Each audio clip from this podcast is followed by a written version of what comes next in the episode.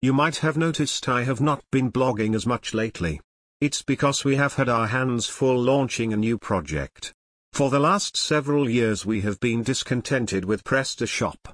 It has an and number 8217, T had any new features introduced, just bugs. Then 1.7 has come along, it does not install on most hosts and it is not near stable. So stable that it has made us rethink our business around PrestaShop.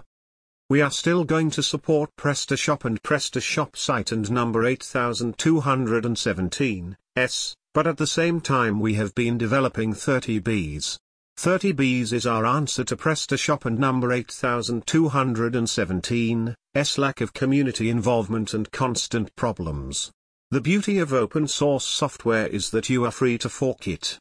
What fork is, is when you take the code to do with as you please and release another product. This happens all the time in the open source industry. MySQL was forked into MariaDB, osCommerce was forked into CRE Loaded. Forking is pretty common in the industry. What we have decided to do is fork the 1.6 version of PrestaShop into a software called thirty bees. There are a variety of reasons we have decided to do this, but the biggest one is our customers.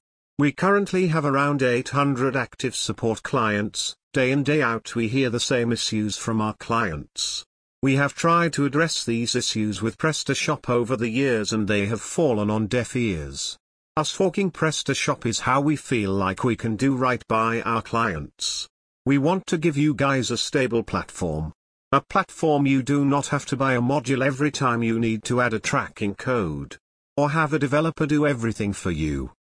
In the first iteration of thirty bees that launched February 15 we have tried to hit some of the major pain points we have seen with our clients.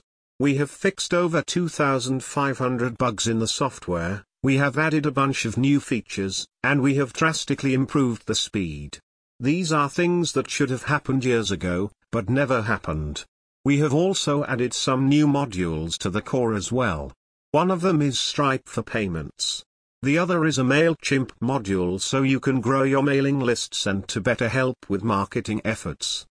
If you want to lend a hand, add some new features or help improve the code, come over to our GitHub https colon slash slash github.com slash thirtybees repository and help out.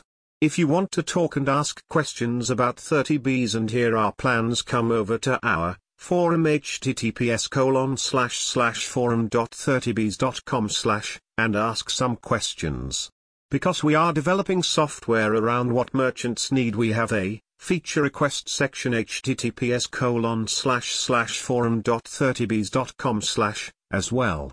If you have any features you would like to see added feel free to come and request some features or look at the current features that have been requested and vote on them.